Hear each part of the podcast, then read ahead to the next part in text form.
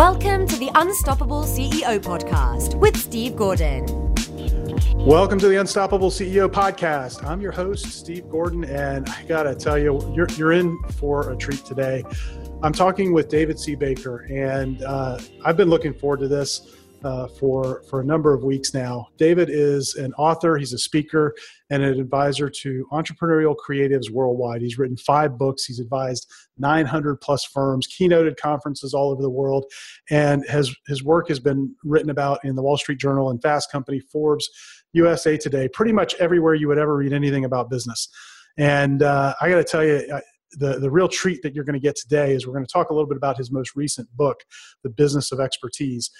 It is, I think, the most unique book I've ever read on how to build a business based on your expertise. And so if you're in any kind of service business, then this podcast episode is probably going to be one that you're going to want to save down in iTunes and listen to again and again and again. He's been recently featured in the New York Times and had a full article right up in there. He really is the expert's expert. So very excited to have you here. David, welcome.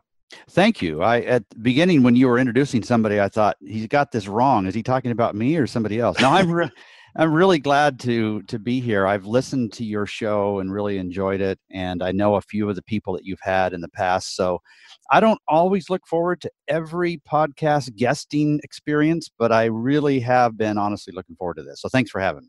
Oh, it's a pleasure and great to have you here.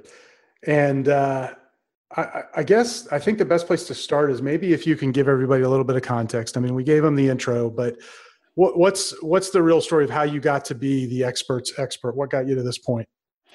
Boy, I wish it was such a beautifully choreographed story, right? Because it's been a series of making some good decisions, some bad ones, but not so bad that I couldn't recover from them and so on.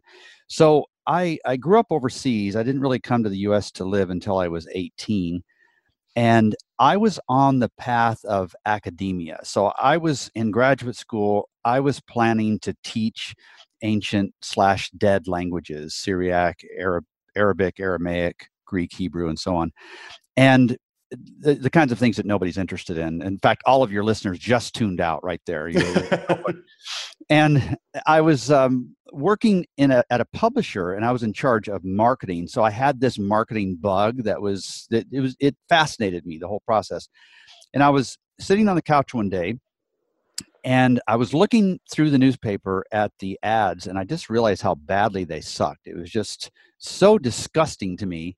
And I said to myself, self, you could probably do this better. And I was looking for a different job anyway. So I decided to start an agency, which illustrates exactly why so many people start agencies is because it's easy to do, right? The barrier to entry is 0, which means that there's no regulation about it. It means anybody can hang a shingle out and call themselves an expert. And I was not an expert, even though I somewhat called myself one at the time, but that began a lifelong process of learning. And underneath all of this, genetically, I've always felt like I'm sort of a data scientist who does something else, who is an advisor or who is a speaker or who is an author. And so I've been driven by this desire to know things. And I think that's what drives so many experts. It's this sense that I don't want to make stuff up, right? I know what word you thought I was just going to say. I don't want to make stuff up. I want to know what I'm talking about. I want to give people tremendous value. And each of us has tasted both things, right? We've tasted competence. I'll bet if we had time, you could tell me where you have tasted competence, and you would tell me where you have tasted incompetence, and you never want to go back to the incompetence, right? Standing in front of on a stage and somebody asks a question and you should know the answer to it and you don't, right? Those moments of panic drive you to expertise. So that was the beginning of my journey, and it's been a fantastic journey. I feel so grateful that the fact that I can be involved in just following my curiosity and trying to get to know KNOW so many times and then help teach other experts how to be experts. So it's been really fun. Well, it sounds like a tremendous journey. And after going through your book, it's clear that you've probably given more thought to this whole business of expertise than most people have. probably by, maybe an order of 100 times more. You've really taken a unique approach to it, and I can't wait to dive into that. Before we do, I want to talk a little bit about some of the bumps in the road, and you don't have to share any of the details about the bumps. I'm more interested really in the things that you do to get over those bumps, get over the obstacles when they pop up. And I find that everybody has a unique approach, a unique way to push through those, and I find that just very, very valuable. Mm-hmm.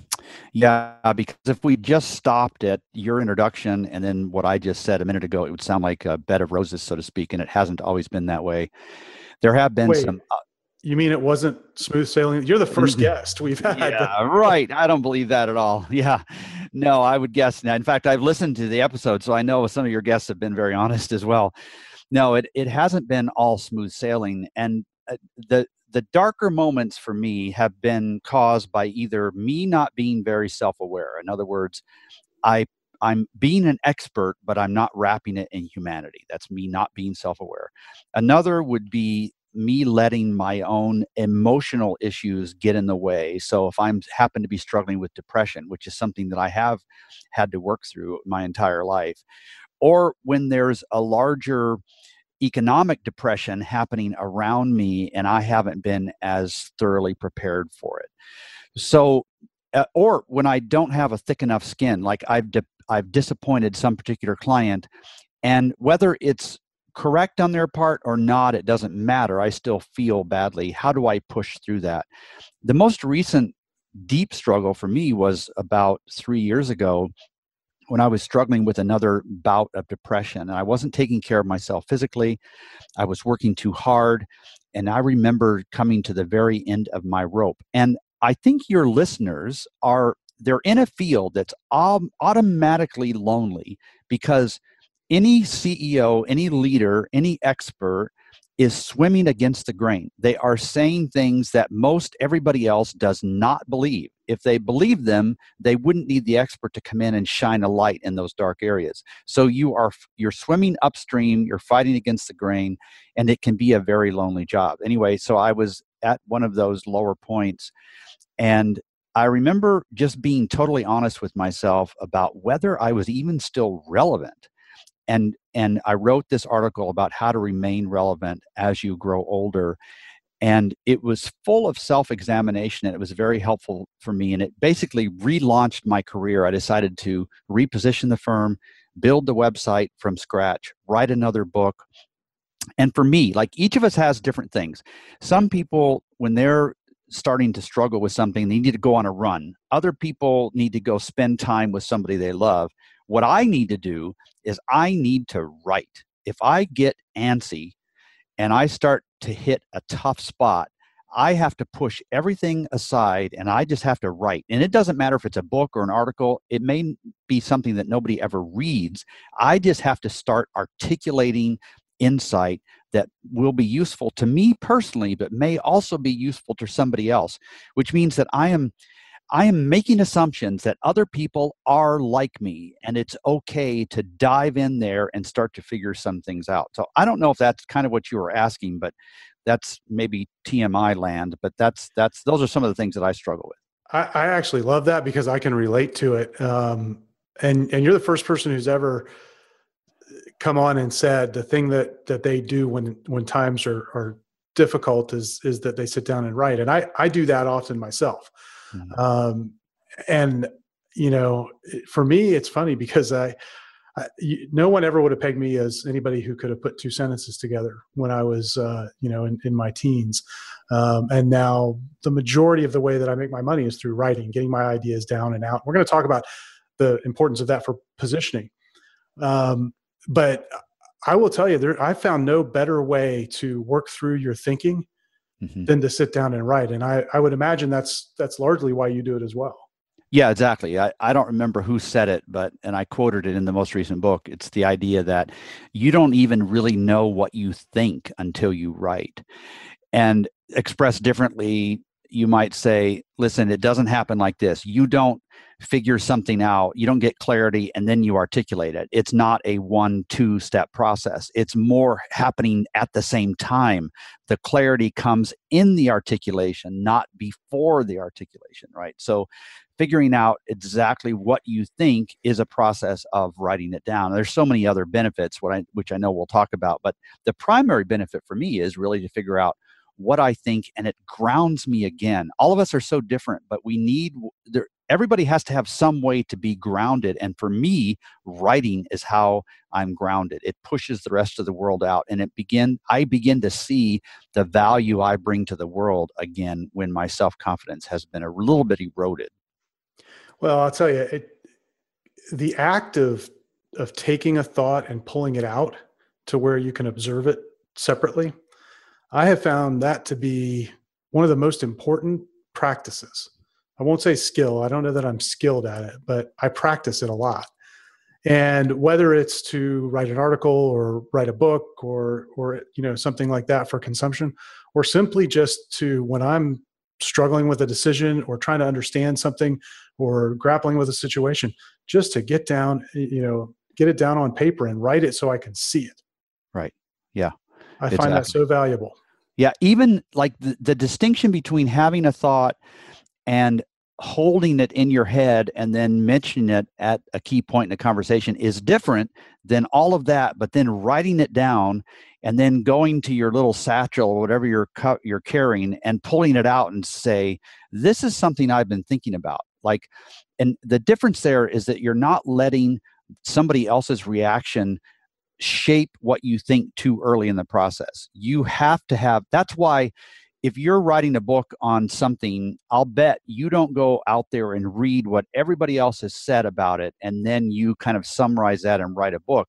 I think a lot of authors write something and then they may read the other literature to see if they've missed something, but they have to develop it themselves, right? It's a very intense, very personal process, this idea of being an expert.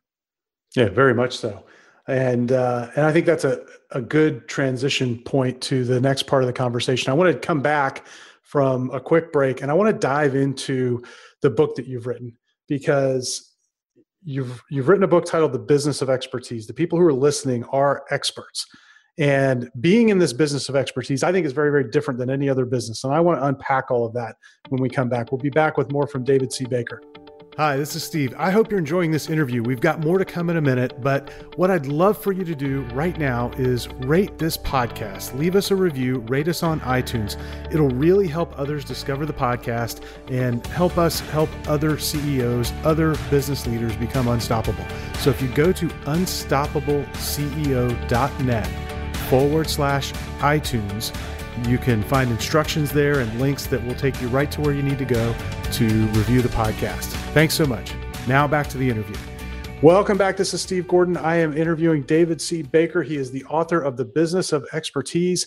And David, we're talking about using writing to sort of develop expertise and use that as a problem-solving tool and a way to push through challenges and all of that. I want to talk a little bit now about the work that you have done to really lay down on paper what it takes to build a business around your own expertise. And I believe very strongly, and have for all of my career, that our types of businesses are quite different than what the MBAs are taught about in business school and what's written about in most business books. Mm-hmm. And that it takes a completely different approach to build a business based on what is between your ears, based on your knowledge, and be known for that. So, I've read the book, and there are just so many great things in it, but I'd love for you to just give us kind of a high level kind of look at it, and then we'll dive into the details. Sure.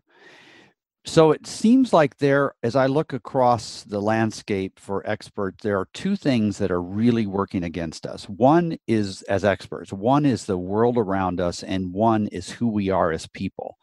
So the world around us has more information available, more opportunities for experts to shine in a particular area than ever before. We're just inundated with information. For instance, we just closed on a piece of property this morning, a 61-acre farm, sort of a gentleman's farm. And one of the first things I'm going to need to do is to rebuild the gravel road. It's 0.4 miles. It's long. It's really a mess. And so obviously to justify the big tractor purchase, right, I've got to now deliver on this. And so I'm lying in bed thinking about this. And the next morning, my first step is to go to YouTube, because I assume there are going to be some fools who have more time on their hands than they should, who are going to have talked through every step of the process. So my expectation is that I'm going to find all the information I want. It's going to be immediate, and it's going to be accurate, and it's going to be free. Okay, so that's the world that experts are trying to work in, right? Where we have everybody around us is assuming that expertise is free, quick, and accurate. That's one thing that's different. The other thing that's different is that experts themselves tend to be very curious people. And so, they're good enough at almost everything. And so you have these people who are good enough at almost everything, working in a world that is full of shiny rabbits. And so the temptation is for experts to be all over the place. That's the opposite of how experts should think, because without a really courageous position decision at the outset of this journey, they will never be experts whose expertise is irreplaceable. Instead, they'll know a lot about a lot of things, but their information will be very shallow. So we have to counter the world, and we have to counter ourselves and make courageous positioning decisions and dig really, really deep, so that out in the world, there are only, and I quantify this in the book, but shortcut there is that there shouldn't be fewer than 10 experts who can replace us, and there should be no more than a couple hundred experts that can replace us. That gives us a big enough playground that we can own, and from there we can dive in a repeatable way, and we can start to notice patterns and then monetize them. So that's the context in my mind for expertise. So let's start with that point on sort of choosing the playground that you're going to play on. I was talking with an architect beginning of the week, and if we take the idea of an architect as an expert, and they are, that architect might come back to you and say, well, that's great, but there's, like 100,000 architects in the United States. How am I going to find my playground to play on that meets your criteria? Mm-hmm. Right.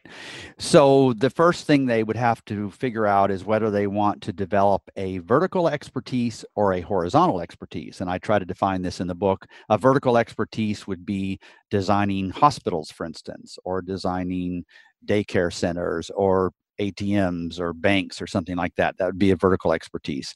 A horizontal expertise would be some particular service area or the nature of the service that's across a lot of verticals. So it might mean public gathering places that lots of different industries might use, or something like that. So they have to figure out where, and they have to understand what the pros and cons are of vertical versus horizontal expertise.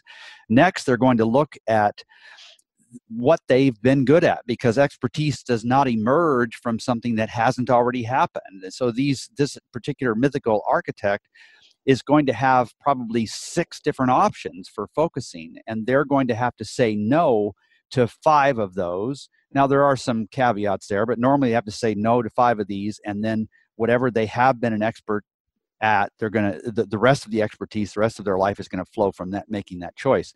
And then there are lots of other decisions they need to make. But essentially, what they're doing is they're developing an expertise so that a prospect or a client will not easily find elsewhere. Otherwise, this expert doesn't have much power in the marketplace, and they can't charge a premium. Worse than that, even if money isn't important to them, their clients won't listen to them very carefully, because they don't feel like the expertise is so deeply grounded like they would have expected it to be. Well, and I think we often overlook that last point. I mean, you just touched on it, but this whole notion of compliance by our clients, I always like to equate it to the doctor, and we probably overuse the doctor analogy, but medicine has done a number of things right when you look at expertise. First of all, they make you take your pants down when you go in and see them, and that generally establishes authority in the conversation. Right, or you get sued, one or the other. Right, one or the other. But one of the things that, you know, if you go in to see a doctor and he prescribes a cure, if the doctor doesn't have enough expertise to convince you to go and fill that prescription, then there's no transformation that's going to happen. There's no cure that's going to happen. And that is the same whether you're in business consulting or law or architecture or anything. The client has to believe in you enough to go and fill the prescription. Right. Otherwise, what are we doing? Exactly. And then you go to the pharmacy and it looks a little bit different. They're not paid as well. They don't have the same level of certification. They're doing a little bit more order taking, right? So if we chart the relative expertise of all the different segments under professional services, maybe we put doctors at the top. That's probably, and they're the most regulated. It takes the longest to get that expertise. They are not sitting there one day and saying, you know what, I'm a heart surgeon, but I have always wanted to do brain surgery. I'm just going to put another plaque out there on the door, and the next person that comes in that needs both, I'm just going to offer them a discount. You know, that never happens. But as you move down this chain, you know, halfway down might be engineers or architects, and then you have people down in marketing where they're constantly saying, I have always wanted to learn how to do that, so I'm going to do it. And that's why the certification level is basically non-existent. It's why they're most easily replaceable. It's why they make the least amount of money. Like, I do think you're exactly right. The examples of doctors are overused, but it's just so appropriate because of how they understand expertise versus the other branches of professional services. Yeah, and I've often wondered where the master plan came from, you know, where the white lab coats make you wait in the waiting room, fill out some paperwork, pay in advance. Right. You know, pay a premium. Like Dr. House, that TV show, right? With the worst customer service imaginable, but still you would never go to him unless it was your last choice. But if you're going to die, if you don't go to him, you don't really care how you're treated. That's how it works. But a lot of quote unquote experts, air quotes here, which you can't see, a lot of experts really aren't that expert, but they make up for it by trying to over-service the client. So it's a lack of expertise wrapped up in too much customer service rather than solving the expertise equation first. If you solve the expertise equation, you want to treat people respectfully, but you don't have to treat them any more than that. It's just not necessary. What's more important is the expertise. I couldn't agree more. I want to talk a little bit about three different things that you call out in the book. And I really believe together these create this ability to say no that we've touched on, but it's confidence, opportunity, and capacity. And I loved your take on that. Walk us through that, please. Yes, I remember exactly when that thought hit me, and I was driving through a snowstorm, actually, somewhere in Iowa, and it was late night, and I didn't know who to talk with about this idea, and I called Blair Enns, who's my co-host on a podcast, and I said, I have got this great idea. And I remember he was not that interested in it. He was like what I call pre-impressed. He wasn't impressed at all, but he was open to the idea of being pre-impressed. The idea is that because I noticed I just left a place I was working with, and I realized that I believed in this principal's expertise more than they did. They didn't have much confidence.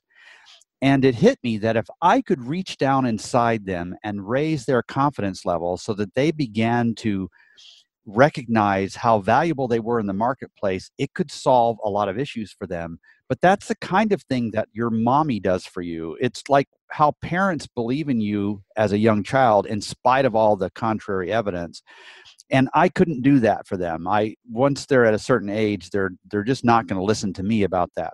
So I realized at that point that what drives me to help fix experts' positioning is so that I can give them more leads with a lead generation plan that they implement with discipline, But that's because they don't have enough innate confidence, because there are a lot of experts who are poorly positioned, who are making a lot of money. How do we explain that? It's because they're very, very confident.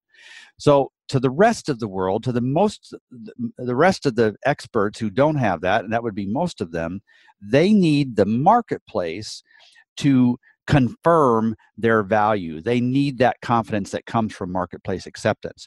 So that's when I introduce the second notion. So we have confidence and then opportunity. And so if you don't have much confidence as an expert, you have to have great positioning so that you start to learn and your knowledge is deeper. And then you have to have great lead generation so that the marketplace will over and over again say you're pretty smart. Okay, now the third component is capacity. So we have confidence, opportunity, and capacity. In the US and in some other developed nations, we have this, it's almost a genetic predisposition to never say no to opportunity. So when the marketplace starts handing us more opportunity, we hire people to address this opportunity, and so that we don't have to say no to it. We hate to waste it. But then we find that we have this big machine we need to keep feeding. And so the idea is that the idea that finally came from all of this is that we need to solve this balance between opportunity and capacity, so that our capacity is always slightly less than our opportunity. Because if we keep a gap between those two things, then we can continue saying no without starving. The mistake is to build this machine so that we can say yes to all the opportunity that comes to us, which means we don't have power in the client relationship. It means we don't make money in the client relationship, and so on. So that's how those three things work together. Well, you know, and when I read it, I thought, wow, this is just a really clear articulation of everything that I observe with our, you know, our clients all the time. That, and I think the fact that you hit on this lack of confidence in the vast majority of experts out there. And I think a lot of that is just the nature of the beast. I mean, when you go through, you know, to get trained to be in an expert business, most of the time you're getting trained in undergraduate school and then usually in advanced education, and you've got to get some letters after your name because those, you know, are somehow meaningful in all of this. And, you know, there are people who are always above you in the knowledge food chain, mm-hmm. in whatever discipline you're in. And so I think it's very, and I think most professionals are fairly humble people by and large. I think that confidence thing is huge. We're taught to be modest in, you know, expert businesses most of the time, and help. We're taught by our parents to be modest, you know, most of the time. And so, and I've always thought that, well, the answer to growing one of these businesses is just overwhelming opportunity. Mm. But the pushback that I always get from folks is, well, yeah, I don't want so much that we can't handle it all. Mm-hmm. And I've never understood that. But I think you've put it perfectly. You want more opportunity than you have the capacity for, and you always want to maintain that gap. Even if you grow the firm, you want that gap to stay consistent. Right. Yeah. So the question is, how big should the firm be? The glib answer is always smaller than your opportunity. Whatever your opportunity is, it ought to be smaller. Like, you can imagine a firm listening to this, and maybe they're going through a tough time, and they're right at the edge of needing to lay people off. And so they think, and it's a very painful exercise for everybody.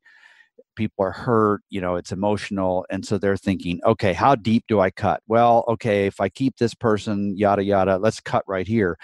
But as painful as it is, you need to cut deeper. You need to cut so that you can say no to work. If you just cut to the point where you have to say yes to everything, then you're going to end up being very unprofitable. So it doesn't matter how successful your firm is or how much your firm is struggling. The glib answer is your size should always be less than your opportunity. Yeah. Well, and I'll tell you where this comes in. And my background is engineering. And you'll hear engineering firms talk about this all the time, about the idea of, well, we'll just take that project as a loss leader. Well, that's a retail concept, and mm-hmm. not a hugely successful one either. Yeah. But I mean, they do that at the grocery store. It doesn't translate into this type of a business model, but you see people try and use that. And the reason that they use it is because they've got this machine that they've got to keep running. It's easier to break even, which is the thinking. I disagree with it, but they think it's easier to just keep breaking even and keep the machine going rather than adjust the machine so that it's right size for the opportunity. Right. Or we have enough extra capacity here. Let's let our engineers and our techs and our admins and so on over-service the client. That'll make them even happier. But then we develop all these bad habits internally, and then the client expects more than they should be getting and so on. It just becomes sort of a mess. Yeah, I'm a huge believer. In fact, my entire advisory business is really built on this notion that the success of professionals has very little to do with their intelligence. It has very little to do with their creativity. It really is tied more to their ability to make smart business decisions and their discipline. That's an innate belief. And so I look out there at firms, whether engineering or architectural or whatever, and some of the most creative, innovative folks are making no money. And it doesn't make sense to me, right? Except in the context of, wow, maybe, so if we're going to run a business, whatever creativity we have, whatever innovation bug we have, it needs to be wrapped in good business decisions. The lawyer I have the most, I guess, secret love for is the managing partner, the one who helps make those specific smart business decisions. Absolutely.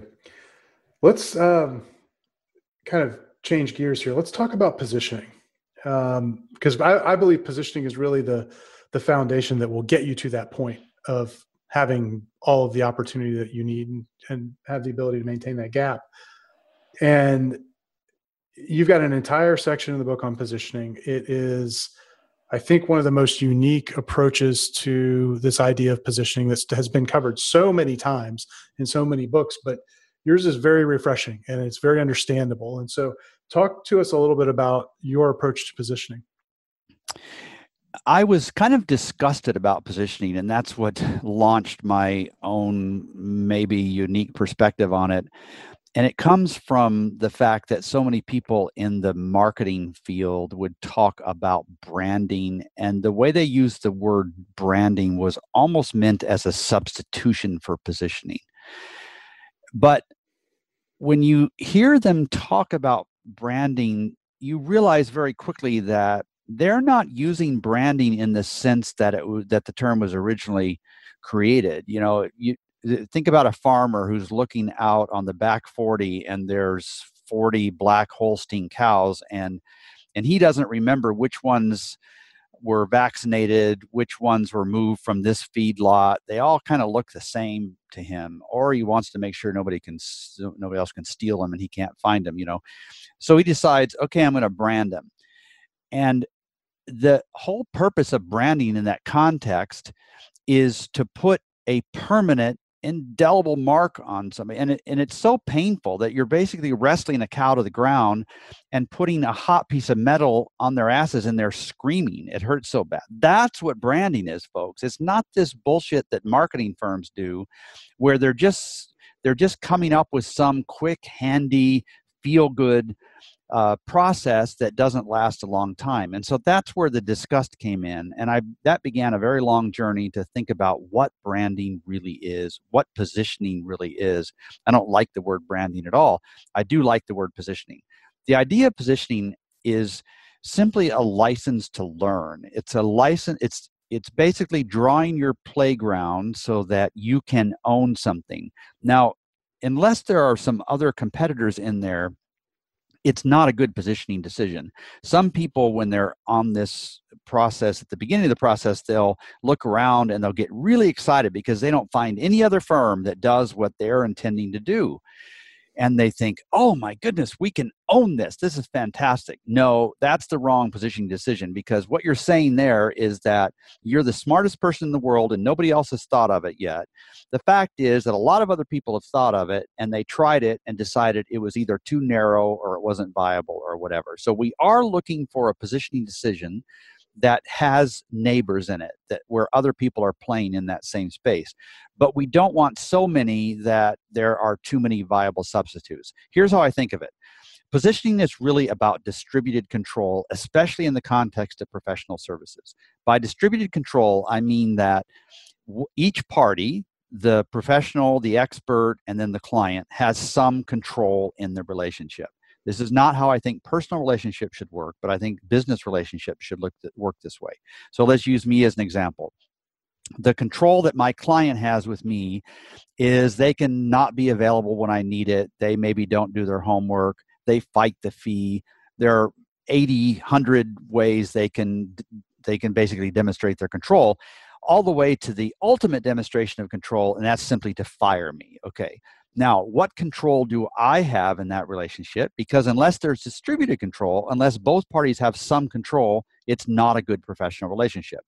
The only control that any expert has in a professional relationship is to withhold your expertise. It's the only control you have. Okay, so imagine I want to, or I feel the need to, even if I don't want to, I'm going to withhold my expertise. That's when the clock starts. So it's tick-tock, tick-tock. The clock starts when I withhold my expertise for whatever reason. How long will it take my client to find what they deem to be a suitable substitute for my expertise?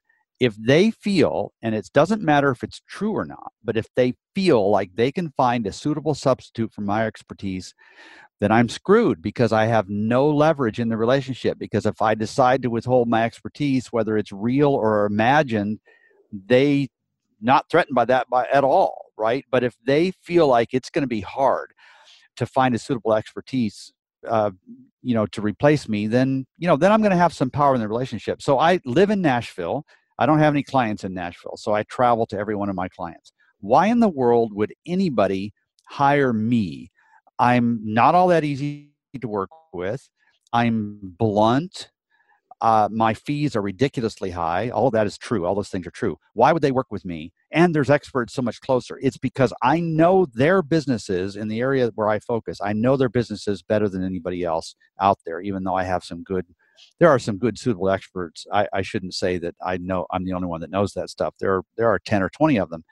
So that's how this positioning works in real life. And unless you're willing to narrow your focus, you're not going to have that irreplaceableness, nor are you going to be able to learn enough, because you'll be so distracted by all the things you could have learned in this bigger playground.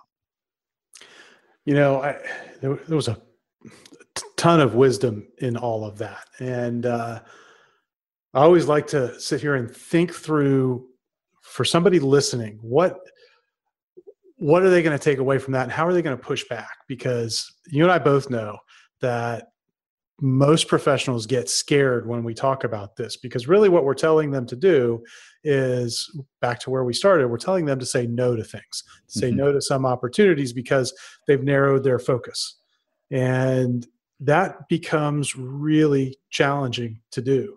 In fact, I happen to have my folks in town. My dad's a newly retired CPA, and he was getting lots of calls until the firm that bought his firm finally transferred the phone lines. And he said it pained him to say no to those people. Mm-hmm. It pained him to refer them on.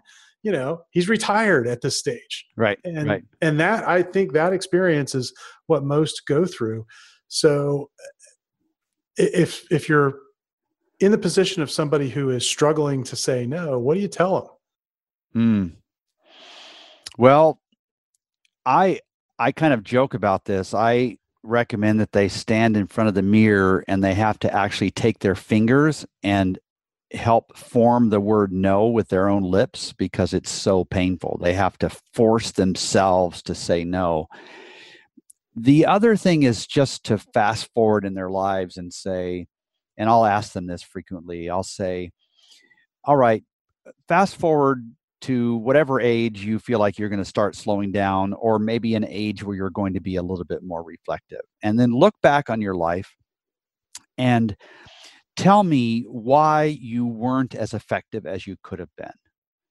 So just tell me, like, if life doesn't change for you, if you keep making the same decisions, you're not going to be as effective as you could have been 10, 15, 30 years from now. Why do you think that is? Is it because you didn't have enough opportunity, or is it because you didn't focus? Because in our world, as in by our, I mean in the luxury we live in, you look around, we're living in a developed culture with so much opportunity where the opportunity is falling off the trucks. If you don't have enough opportunity consistently, and unless you've just started your business, then you're just flat incompetent. I mean, that's why I'm not a motivational speaker, those kinds of statements, right? You're just flat incompetent. No, if you get to that reflective point in your life and you look back and you say you were not as effective as you could have been, it will not be because you didn't have enough opportunity. It will be because you didn't make the tough, hard choices. So if you are terrified that you're not going to have enough opportunity, then you're either incompetent or you need a reality check about how competent you really are, and you need to quit worrying about it. Like you're successful, I'm successful. We both know hundreds of people who are successful, but it's not because they chose this one particular path in life, and if they'd chosen anything else, they would have been screwed. It's not that way. I've on my list of things, I've got 22 things I want to be when I grow up, and I'm only doing one of them, right? And that also comes down to something else. I think it's really important for us all to just admit. It's like, what's the worst that could happen to us? What literally, what's the worst that can happen? I mean, I could be homeless. Could I live that way? I could live that way. I picture myself homeless all the time. I'm writing a novel right now about me being homeless in Nashville. I can picture it. We're all 2 or 3 stupid mistakes away from being homeless. Is that okay? Yes, it's okay. So let's just have a little bit more courage about the positioning decisions we made. Of the 900 professionals I've worked with intimately, only 2 of them have made bad positioning decisions, you know, that went bad for them. The rest of them, none of them would regret the positioning decisions they made. But it wasn't like it had to have been this one. No, there were 3 or 4 opportunities, and they just happened to pick one, and it was okay. And now all of a sudden, they're, you know, years down the road, and they're deep experts, they're getting paid well, and they're having huge impact on their clients, but not because they made the exact right decision. No, it's because they made a decision that happened to be one of the good choices. I couldn't agree more. And what we always tell the businesses that we work with is that, look, nobody's saying that when you make this decision that it's, you know, until death do you part the earth, right, that you're right, living with this, right? It can be temporary. We don't advise it, you know, we don't advise you to change it every quarter, but, you know, if you get into it and realize this was a colossal bad decision, you can change it. Right. Haven't experienced that yet with any of ours, but you can change. And it's so interesting. The businesses that struggle to find opportunity are the ones who don't have any focus. My wife works right, in an ophthalmology practice, and you know, when patients come in and they can't see anything in the world, it's because it's all fuzzy, it's all blended together, and that's really, I think, the view of the world from inside of a business that has no focus. Call it a position, call it a niche, call it whatever you want. The whole world is just fuzzy. Everything looks like it could be an opportunity, so you don't know where to put your time. Right, exactly. Yeah, and back to the issues, like the world has so many distractions in it, especially for intelligent, curious people. That's why it's so hard for potential experts to be actual experts because of the world and who they are as people. I got to tell you, David, this is one of my most enjoyed interviews in the entire podcast series. I thank you very much for taking the time to come on today, and the book is fantastic. And for anyone listening, you really need to go and get a copy of David's book, The Business of Expertise. You'll find it under David C. Baker, I assume, at Amazon and all the usual places. Yep. And of course at your website, expertise.is. Yes, exactly. So before we wrap things up, any kind of parting thoughts you want to share with the folks listening today? I just admire experts, and I just want to say that publicly. I just think they're in such a unique place to change the world. They're adding value, and you know, we've all seen Office Space, right? Where we have these 2 bumbling incompetent experts, the two Bobs, all the time. And it's easy to make fun of experts in that sense. But I think good experts who are doing the work day in and day out and changing their clients' lives, I just have such admiration for them. These are people who are courageous.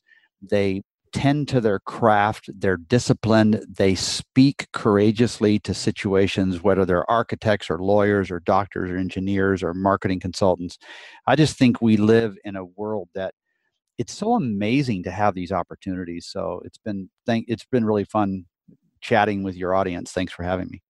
It's been a great pleasure, and I've learned a ton.